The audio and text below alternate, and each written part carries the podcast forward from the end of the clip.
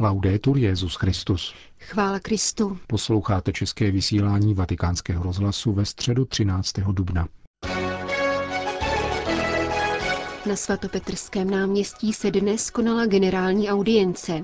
Přinášíme vám katechezi svatého otce. Cari fratelli e sorelle, buongiorno. Drazí bratři a sestry, dobrý den. Abbiamo ascoltato Slyšeli jsme evangelium o povolání Matouše.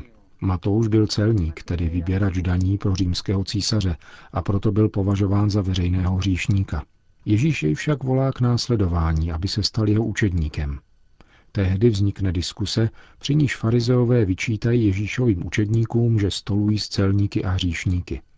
Nemůžeš chodit do domu těchto lidí, říkali. Ježíš je skutečně neodhání, ba dokonce navštěvuje jejich domy a stoluje s nimi. To znamená, že se i oni mohou stát jeho učedníky. A stejně tak platí, že být křesťany nás nečiní bezvadnými. Jako celník Matouš se každý z nás svěřuje pánově milosti, navzdory svým hříchům. Všichni jsme hříšníci, všichni máme hříchy. Povoláním Matouše ukazuje Ježíš hříšníkům, že nehledí na jejich minulost, na sociální stav, na vnější konvence, ale spíše jim otevírá novou budoucnost. Jednou jsem slyšel krásné rčení, není světce bez minulosti a není hříšníka bez budoucnosti. Tak jedná Ježíš. Není světce bez minulosti ani hříšníka bez budoucnosti. Stačí odpovědět na toto pozvání srdcem pokorným a upřímným. Církev není společenstvím dokonalých, nýbrž putujících učedníků, kteří následují pána, protože se považují za hříšníky a za ty, kdo potřebují odpuštění.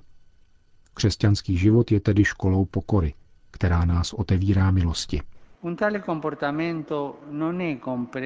Takový postoj nechápe ten, kdo se domnívá, že je spravedlivý a kdo si myslí, že je lepší než druzí. Pícha a domýšlivost znemožňují uznat se za toho, kdo potřebuje spásu, a dokonce brání vidět tvář milosrdného Boha a jednat milosrdně. Jsou jako zeď. Pícha a domýšlivost jsou jako zeď znemožňující vztah k Bohu. Ježíšovo poslání však spočívá právě v tom, že hledá každého z nás, aby zahojil naše rány a s láskou nás povolal jej následovat. Říká to jasně. Lékaře nepotřebují zdraví, ale nemocní. Ježíš se prezentuje jako dobrý lékař. Hlásá Boží království a znamení jeho příchodu jsou zřetelná. Léčí nemoci, osvobozuje od strachu, smrti a démona. Před Ježíšem není žádný hříšník vyloučen, žádného hříšníka nelze vylučovat, protože uzdravující boží moc nezná nemoci, které není možno uzdravit. A to nám má vlévat důvěru a otevírat srdce pánu, aby přišel a uzdravil nás. Pozváním ke svému stolu Ježíš hříšníky uzdravuje a obnovuje v povolání, o kterém si mysleli, že jej ztratili a na které farizové zapomněli, totiž povolání k účasti na boží hostině. Podle Izajášova proroctví hospodin zástupů vystrojí všem národům na této hoře tučné hody, hody s výborným vínem. Budou to šťavnatá jídla a vybraná vína. V ten čas se řekne, hle, náš Bůh, doufali jsme v něho, že nás vysvobodí. On je hospodin, v něhož jsme doufali. Jásejme a radujme se z jeho spásy.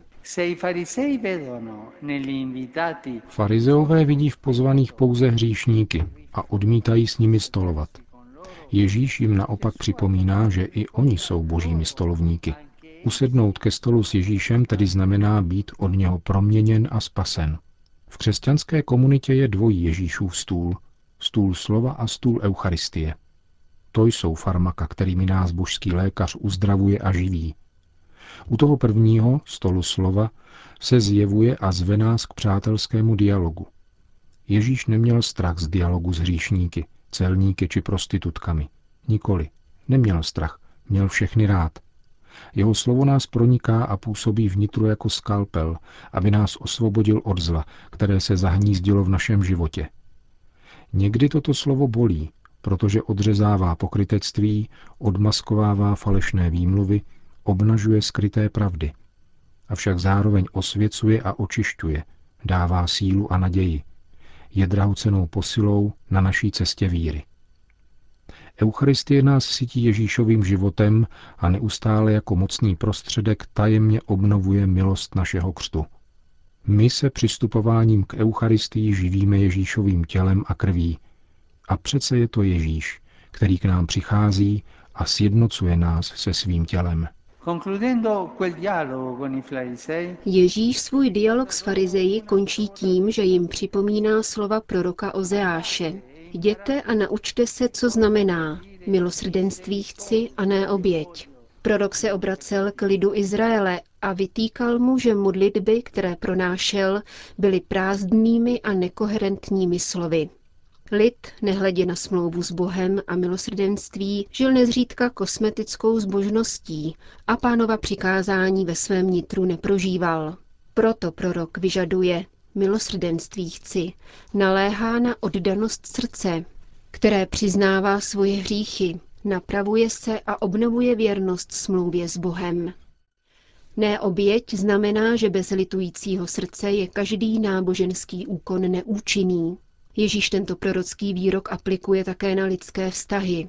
Farizeové byli formálně velice zbožní, nebyli však ochotni sedět u stolu s celníky a hříšníky. Nepřipouštěli možnost lítosti a tím ani uzdravení. Nekladli na první místo milosrdenství, přestože byli věrnými strážci zákona. Dokazovali, že neznají boží srdce. Jako kdybys dostal balík s nějakým darem a místo, abys hledal ten dar, hledíš si jenom balicího papíru, pouhého zdání a formy, nikoli jádra milosti, darovaného daru. E. Drazí bratři a sestry, všichni jsme pozváni k pánovu stolu. Přijměme pozvání ke stolu s ním vedle jeho učedníků. Naučme se dívat milosrdně a rozpoznávat v každém našeho spolustolovníka. Všichni jsme učedníci, kteří potřebují zakoušet a žít Ježíšovo slovo útěchy. Všichni se potřebujeme živit božím milosedenstvím, protože z tohoto zdroje pramení naše spása. To byla katecheze papeže Františka, který pak obrátil pozornost ke své nadcházející cestě do Řecka. Příští sobotu se vydám na ostrov Lesbos, kudy v uplynulých měsících prošlo mnoho uprchlíků. Půjdu tam společně se svými bratry, konstantinopolským patriarchou Bartolomějem a arcibiskupem Atén a celého Řecka Hieronymosem, abych vyjádřil blízkost a solidaritu jak uprchlíkům, tak obyvatelům ostrova Lesbos a veškerému řeckému lidu, který je tak velkodušný a pohostinný. Prosím, abyste mne provázeli modlitbou a vyprošovali světlo a sílu Ducha Svatého a mateřskou přímlovu Pany Marie. Po společné modlitbě odčenáš Petrův nástupce všem požehnal. Benedica os omnipotens Deus, Pater et Filius et Spiritus Sanctus. Amen. Další zprávy. Vatikán. Pracovní návštěvu svatého stolce a suverénního řádu maltéských rytířů v těchto dnech vykonává místo předseda české vlády Pavel Bělobrádek. Dnes se zúčastnil generální audience na náměstí svatého Petra a byl přijat kardinálem státním sekretářem Pietrem Parolinem. Třídenní římský program místo předsedy české vlády zahrnuje také jednání na Papežské radě pro kulturu, schůzku s velkokancléřem Maltéského řádu a s sekretářem pro vztahy se státy svatého stolce, návštěvu papežské koleje Nepomucenum a zahájení fotografické výstavy na Papežské univerzitě Santa Croce. Vatikán. Rada kardinálů dnes odpoledne zakončila své další třídenní jednání v pořadí již 14. od svého vzniku. Jak na zvláštní tiskové konferenci informoval otec Federico Lombardi, zasedání se také tentokrát ze zdravotních důvodů neúčastnil indický kardinál Gracious. Papež František byl přítomen po celou dobu jednání s výjimkou dnešní dopolední generální audience. Kardinálská devítka věnovala nejvíce času diskusi o různých úřadech římské kurie vzhledem k redakci nové apoštolské konstituce. Již vícekrát se mluvilo o vytvoření dvou nových úřadů, pro lajky, rodinu a život a pro spravedlnost, mír a migraci, který zahrne také charitu a pastoraci ve zdravotnictví. Debata o těchto úřadech byla nyní uzavřena a dokumenty o nich předloženy k rozhodnutí svatému otci. Kardinálové se v těchto dnech zamýšleli rovněž nad dalšími tématy, pokračoval vatikánský tiskový mluvčí. Zejména jednali o měřících, kterými se má řídit zhromažďování informací za účelem nových biskupských jmenování v souvislosti s pastoračním posláním a identitou biskupa. Další úvahy se týkaly role apoštolských nunciů a jejího významu. Někteří kardinálové informovali o práci nových úřadů, které již vzešly z probíhající kuriální reformy. Kardinál Pell o ekonomickém sekretariátu a kardinál O'Malley o činnosti Komise na ochranu nezletilých. Poslední den zasedání se kardinálové zabývali syntézou příspěvků a připomínek, které zazněly na všech dosavadních schůzkách, aby mohli zahájit práci na redakci souhrného textu nové apoštolské konstituce. Jak v závěru briefingu sdělil otec Lombardy, Rada kardinálů se letos sejde ještě třikrát v červnu, září a prosinci. Vatikán, Rusko. Dnes uběhlo 25 let od obnovení čtyř diecézí na území Ruské federace. Psalo se 13. dubna 1991 a katolická církev v Rusku vycházela po 70 letech z ilegality. Zbližování s ruskou pravoslavnou církví, jehož viditelným projevem se stalo setkání papeže s patriarchou Kirilem v Havaně, začíná přinášet plody na poli mezinárodní spolupráce. V minulých dnech navštívila bilaterální delegace Moskevské katolické arcidiecéze a ruské pravoslavné církve Libanon a Sýrii, aby podpořila humanitární akce, koordinovala pomoc a vyjádřila solidaritu křesťanům v těžké situaci. Hovoří jeden z účastníků akce, moskevský arcibiskup Pálo Peci. Měli jsme příležitost navštívit některé kostely a seznámit se s některými iniciativami, zejména v Libanonu. Navštívili jsme tábor syrských uprchlíků, setkali jsme se s několika rodinami, viděli jsme menzu pro nejchudší. V Sýrii jsme se seznámili se situací různých křesťanských skupin v Damašku. Vyslechli jsme svědectví o tom, jak žili a žijí svou víru, o dramatu těch, kdo museli opustit své domy. Slyšeli jsme hlasy o tom, že bylo zbořeno 60 až 90% domů o jejich očekáváních a touze po návratu.